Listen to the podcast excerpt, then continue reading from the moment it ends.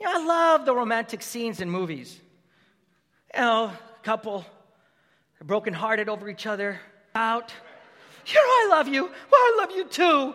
But you broke my heart, right? And it's raining. Okay, look, yeah, right. If it's raining, I'm like, man, it's cold. Can we move? Because I can't focus. Like, that doesn't exist. Standing in the rain, talking romantically to each other, it doesn't exist. The other one is when people are actually kissing in the rain. That, come on, what a lie. I mean, if you think that works, you and your wife go do that and have one of your kids spray you with a hose and see if that works. of course, it doesn't work. But yet it creates an illusion like somehow this is what romance is. And you're waiting for the rain to pour, which is very cold falling from the sky. Unless you're in the Caribbean, it's going to be warm, but not here. I love workout videos, they create an illusion, right? I love it when people work out with a smile. right?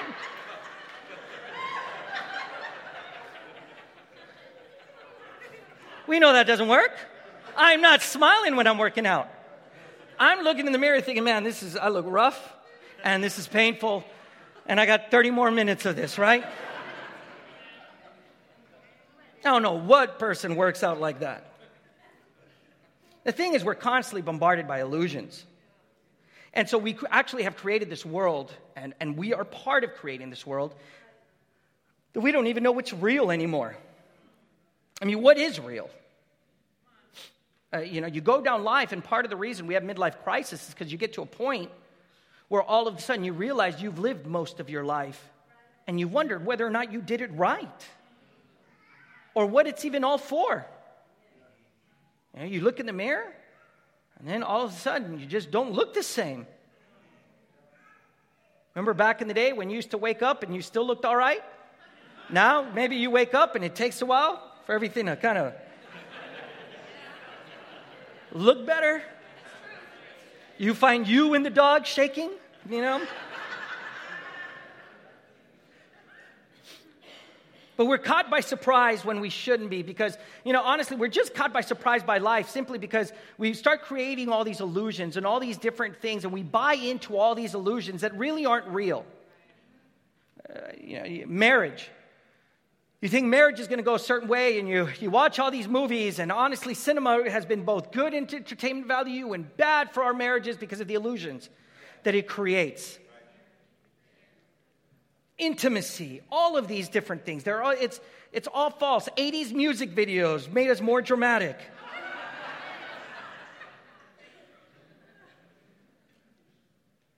but we're caught by surprise because we bought into it because we're susceptible to it. Because we believe that someone made a statue disappear.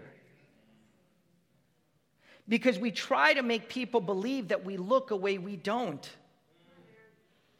Because what we see in a perfectly created environment that takes many takes, that somehow that is our lives.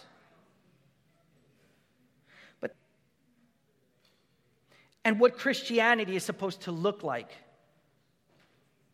It's always amazes me. You know, both of my parents, they're from Mexico. And you know, it gives you a very different perspective. So I would go, you know, I remember I would go to, my, uh, to a high school, and that high school was where all the military kids in El Paso lived. And so it was about as mixed as could get. I mean, you had everybody. I mean, not, not only did you have all the different races, but you had all the different races mixed with each other. It was so mixed, right? And then I'd come home to an all Spanish speaking home. You know, it was, it was kind of different. And, and, you know, it helps you kind of understand a little bit about Christianity and how American and Western we've made Christianity and how much we've influenced it. And sometimes we create something that isn't. Very therapy oriented, very feelings oriented. It's meant to stimulate you, make you feel good walking out that door. Sometimes even going to church is part of the illusion if you're not careful. So, God, thankfully calls us back to reality. You know, and I love what he does. He snaps us back. Somehow he'll call our, our attention, whether it was the hail from yesterday that makes you know I'm still God and in control of everything, right? You know, or, or, or the, you, you see the sky above you, you see whatever's beneath you. I remember one time I was mowing my lawn and I saw something in the lawn and I decided to go take a closer look and I love my lawn, let me tell you. And to think of all the little bugs that were actually in my lawn, I didn't realize that. And then I felt really bad when I called the exterminator, but you know, it had to happen. but his creation, you know, his breath, our breath is a reminder of his presence because it's his breath, right? So we start understanding after a while that, you know, everything that I'm believing about this life, it's actually not real because to a certain degree, this life isn't the reality. This spirituality is a reality. What is spiritual, that is what's real. You know, El Paso, there's mountains in the middle of the city. And when I pray, you can't help but to think that these mountains have seen so many people come and gone, so many people come and, come and go. And, and to think that how many of these people actually really understood life, or did they just fall for the illusion? So let's look at Luke chapter 12, verse 13 as our starting point here.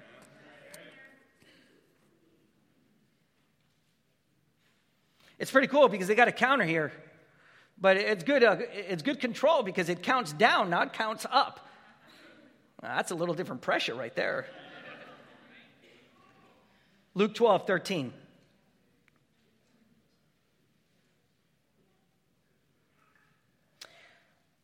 Someone in the crowd said to him, Teacher, tell my brother to divide the inheritance with me. Jesus replied, Man, who appointed me a judge or an arbiter between you? Then he said to them, Watch out. Be on your guard against all kinds of greed. Life does not consist in the abundance of possessions. And he told him this parable The ground of a certain rich man yielded an abundant harvest.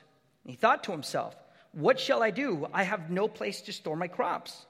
Then he said, This is what I'll do I'll tear down my barns and build bigger ones, and there I will store my surplus grain.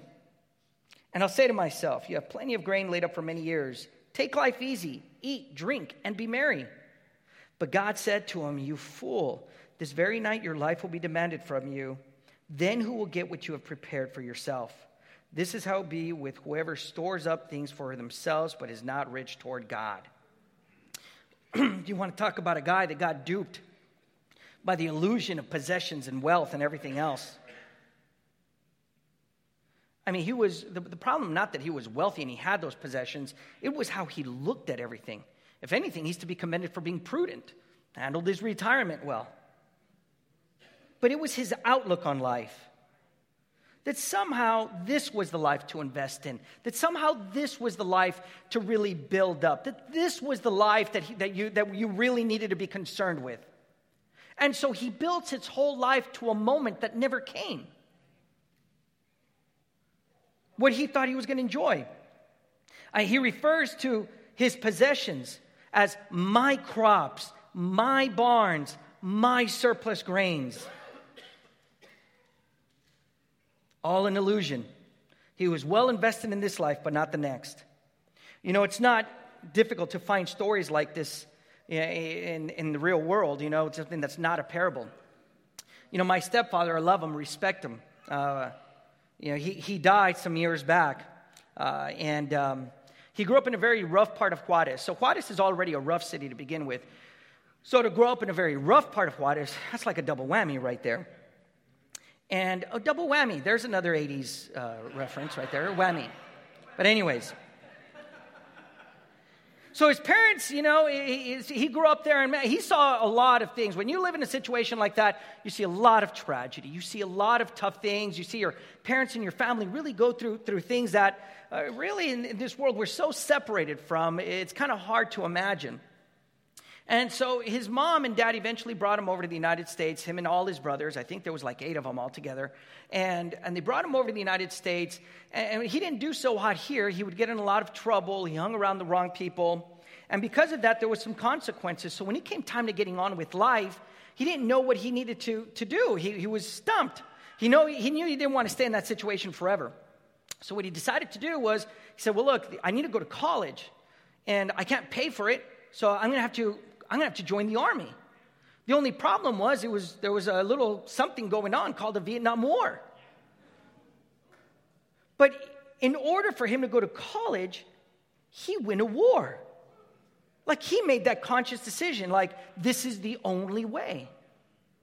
And so he joins the military, goes to Vietnam, does two tours there, uh, comes back, survives war, and then after war, you know, uh, it, it's done. He, he manages to finish college and he gets a job at a pretty large retailer.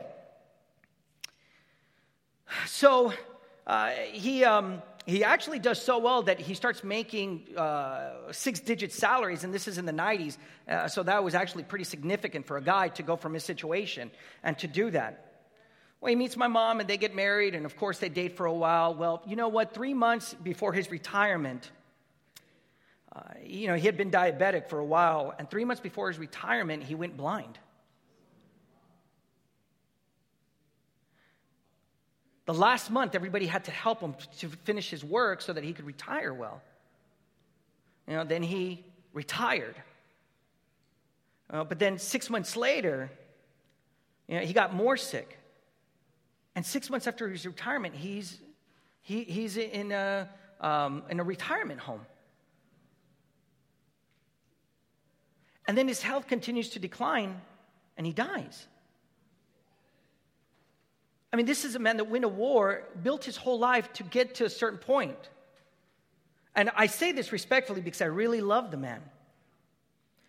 But I remember when they asked him, Well, what do you want us to do with all your accomplishments, all the accolades, all the different things that you did? His answer was, in an angry tone, What do they mean to me now?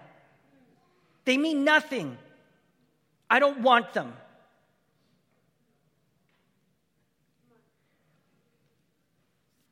came to a point in his life where he saw life for what it was, but it was at the end. See, Jesus tells us these things so that we see life the way it is now and not have to wait till the end. That's why I love the reason I love being able to preach to marrieds and hang out with marrieds. I know we're missing the campus, uh, but it's great to be able to just be with, mar- uh, with mostly marrieds. Is because I think this is something that plagues us. You know, we fall for the illusion of life. You know, whether we're a Christian or not, and we fall for this illusion of life and we don't realize we're living the illusion living the illusion you know and then we even go to a, a church maybe or, or, or, practice our faith in a way that's an illusion and, and we don't realize that we keep reinforcing this illusion and we're not snapping out of it and we're not careful you reach a certain point where you say well what did i do and what was this for because all those careers that we work hard to do and everything let me tell you at the end of life really are you going to want them next to your casket or what are you going to want See, it won't matter. Titles won't matter at that point. Even your home. Most of us may not enjoy the home we're in.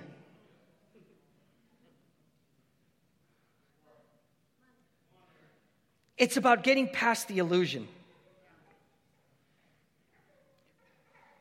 getting past sin, that short term satisfaction. Short term satisfaction that just creeps in and helps, and, and is all part of help creating the illusion. You know, it's so hard for, I know, young people to be able to understand what comes later on in life and, and why sin is such a big deal. And, and, and really, that adults are not just making rules for the sake of rules, but we've understood God. We understand why this is so important. The illusion. What is life about? What is Christianity really like? And it's such a plague. Such a plague because if you're not careful and you're not paying close attention, you will create an illusion for yourself. So there's a couple of ways we could avoid this. Well, I say a couple, but there's a few here actually. You know, the first thing is get the right mirror. You know, you have a true mirror, it really helps with illusions. I don't know about you guys, but um, I actually have a favorite mirror in the house. There's one mirror that makes me look better than all the other ones. No, no, I'm not lying. I mean, I know what I'm doing every time I look at that mirror. And I hate the other mirrors because I'm chubbier in the other mirrors. So there's a mirror that gives me the jawline that I used to have. maybe there's a highlighting there that makes my cheekbones be a little more defined like they used to be, right? No joke, there are mirrors in my house that I don't even look at. You know, because you start creating this illusion, you only want to look at what you want to look at, right? You know, that's part of the problem when you create the illusion. You want to, you just want to see what you want to see. And after a while, that's what you do. So you, you create your own illusions. You, you even pick a church, not a church that challenges you, not, you don't pick a group or friends that challenge you or call you higher. You pick friends that help with, to, for, that help you keep your illusion. How bizarre is that, that you pick people that help you keep your illusion? I mean, how, how, where, where do we get in our minds that that is what happens? And then you pick friends that just you have an understanding, a nod. You know, kind of like when you're the same race as somebody else, right? When someone's Hispanic, not all the time, they don't always know I am. You know, I have to kind of sometimes maybe give a little more information. But, but once they get it, you look at each other and you're like, and they go, like we get each other, right? We get each other. You know, and, but sometimes you pick friends that are like that. You got your illusion, I got mine. Even within the church. You know things you got to change, but you keep the illusion. You think an emotional experience at church is somehow somehow snaps the illusion. Sometimes it just reinforces it. See, the true mirror is the Bible. It's the one that really, just the scripture, you know, that Justin shared. It's what really makes you look and say, man, is this who I am? Is this what I am? This is what I need to do. It should even define our friendships. That mirror asks and makes you ask yourself, what, what, what do I have that will last? And then you're able to align your life accordingly. The second thing you got to do is have a life that is enough. Be on guard against all sorts of greed. That's just not money. That's just not lust. It's just when somehow you don't know limits and you don't know that point where it's good enough. There's a scripture in Ecclesiastes, chapter 5, and it says, Whoever loves money never has enough, and whoever loves wealth is never satisfied with their income. This too is meaningless. As goods increase, so do those who consume them, and what benefit are they to the owners except to feast their eyes on them? I mean, so it's just Sometimes you're, you're so busy working to maintain a home instead of investing spirituality. Well, there's a reason you're too tired to be able to invest in God. It's you're too invested here. See, you can't do both. If your home is too much for you and you're too tired from trying to keep it. And that's why you say you can't reach out to God. Then why keep the illusion of a home and wasted life over God? You know, commercials make us believe we need things, right? They make us believe that we need the newest car, the newest contouring makeup. Just kidding. I have no idea really what I'm talking about when it comes to that. I just saw the pictures and was floored, you know? But it's about being secure and being content. It's about being on guard against distractions. One of the big sins that I see, especially with my generation, my, and I'm talking my generation of, of dads and, and moms, is you know, our obsession with kids' extracurricular activities. And God gave my three boys athletic talent. Oh, those guys can play. My little one, especially, man, that guy's a beast. But you know what I see a lot of is, is parents that are so involved in that that they are just, they're letting years go by. And they don't even realize that they're just around their kids, not even with their kids. I mean, they're wasting time with their kids and they don't really realize it. All for what? Let's say they do get a Division 1 scholarship. Well, then so what? I'm not going to trade my time with my kids. You know, let them take out some student loans. No, I'm kidding. No, no, let's let them try. Let's let's see what we could do. Academics is a good route. But that's a distraction. You got to limit what your kids do. Why pass on the illusion? I want them to have a spiritual inheritance. I don't want to give them an illusion. Be good at limits. limits in your life. What can you do? What can't you do? And make sure that it never, never, ever interferes with God. One of the things I've had to do actually is really get involved with uh, the, the, baseball league that we're a part of. Uh, and I've let it known, hey, I, I tell them all that I'm a minister, you know, I coach, I, ha- I happily coach. Uh, but I told them, I'm like, look, man, no matter what, under no conditions can I play on Sundays between these, this time. You know, and I'm the only guy that requests that. You know, it's so funny. Every, all the team was worried that I was requesting this, like maybe they weren't going to schedule his games. You know, now every time some of the other league guys text me, they always say, Amen.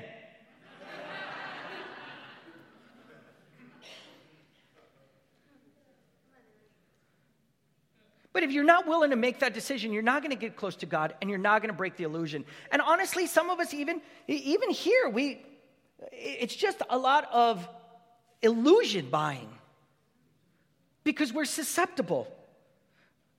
Sometimes we're not doing well spiritually because, because we've just made some series of decisions to get us there, and it takes a series of decisions to go back the other way. Be rich toward God. It's amazing that we could be too poor towards God where we start giving the leftovers of our lives rather than the best. You know, like, like we said, we come in tired. And look, I, I get it. Brendan and I sometimes we're just tired. Life moves pretty fast, right? I mean, you even get like first world problem tired. You know what first world problem tired is? You know, it's just like you know, I'm, I'm part of a, a tennis club. I don't, I don't know how to feel about that. I don't know how to feel about that. But, anyways, so I'm part of a tennis club. You know, and I try to quit the tennis club. We've had a great ministry there. It's been awesome. But, you know, our van broke down, as some of you guys know about. And, uh, and so, you know, I try to quit this tennis club because I need that money to be able to go to the van. And then once I catch up, then I'll go back to the tennis club. You know, two guys decided to pay my membership for the year. Okay, tennis clubs are not cheap. They pay my membership for a year. And there was a part of me that was complaining that now I have to keep playing tennis.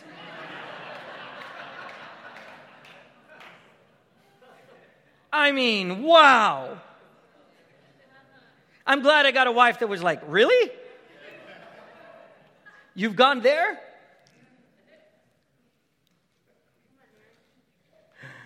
But you know, it's so funny how we have such luxuries. We complain about such luxuries and then we don't give those things to God. And, and so there, it makes sense. This life is about sacrificing and sacrificing to a great God. And it takes no problem sacrificing to that God. It's good to be rich towards God, to study the Bible, to find out how do I give to God? How do I make sure that I'm able to offer my sacrifices and do it in a right way where it pleases God? What do I need to do so that I don't buy into an illusion? Not just an illusion in life, but even an illusion in my faith, illusion in, in Christianity, and uh, that I fall into an illusion even on Sundays. I, I mean, that I'm really deep and that I have friends that are good mirrors. Not just the friends that say, yeah, yeah, you're skinny. You know? I was going to make a joke when I first got up here. I'm like, yeah, I know, I know. You thought I was going to be taller. You know what I mean? Uh, but, but you know, you have a mirror that, that people tell you the right thing. And if you're not in a place like that or you don't have friends like that, whether you're in the church or not, let me tell you, you're in trouble.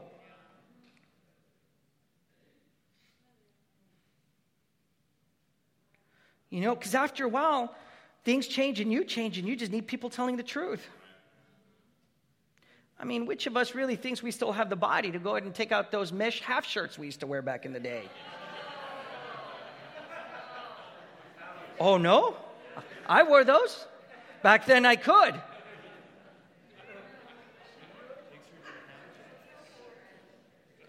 You know, you wore them too, Alan. You can't sit here before God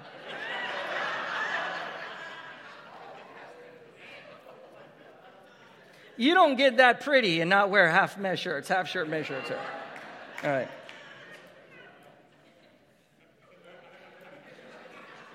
But thankfully, there was a time where, hey, it was time to stop wearing stuff like that. Someone was real with me, right? Hey, you're past that. Hey, maybe you should comb your hair the other way. Sounds rough, but I'd rather be told rather than live to the illusion that I'm still have the full set of hair. Don't be looking at my hair afterwards either.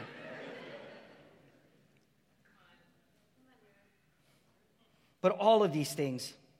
See, the thing is, God has given us a great reality. And when, when you look at what He gives us, a life full of meaning, a life that you don't despise what you did with your life at the end, a life that your accomplishments, you don't despise them. You know, that you don't despise what you gave yourself over to. But that instead you're able to, to, to say, you know, what do you want said about you? And you could say, you know, well, just tell, tell people how I lived. Tell people I served God. Tell people what I gave God. Tell people what I did for my kids to pass on my faith to God. Because at the end of life, that is, that is living by the truth and not the illusion. And people tend to move on happier. You know, as, as we close off today, really the main thing is, is if you're going to decipher, you know, if you're going to, if you're really going to understand what real Christianity is, discern real Christianity, well, then we got to start removing the illusions that are there. And sometimes that means changing our friends. That means getting together with people that are going to be just a little more real. That means looking at the Bible in a way to not just let it say what you want to hear, but let it just really speak to you. But to be, and also, but to be able to just look at God and say, you know, I know that whatever reality you have for me is going to be the best reality. So let's really go after it. No one wants to live a lie. No one wants to live a lie. And I'm thankful that we have a God that is determined to never let us live a lie. Amen? Thank you, guys.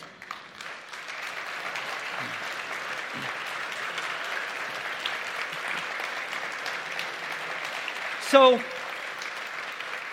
at this point, I'm going to go ahead and pray for communion. Amen. Uh, Father Almighty, uh, we thank you that you uh, are a God that, um, uh, that you shepherd us so well. Uh, your determination for us is so great and so comforting to see that, A, you never give up, but that you approach helping us with a determination and, and even to the point of sending your son to die on a cross to forever shock the world, to uh, for, forever let us have a point that we could be pulled out uh, of, uh, of whatever illusion we may be living by. And help us to really be able to understand uh, that, God. Help us to have the courage uh, to be able to stop living the illusion. Surround us with people that, uh, that will really help us to be able to get back to your Son and, and what He did on the cross and, and provide us a path back to, to that awesome and incredible reality. We love you. We pray this in your Son's name. Amen.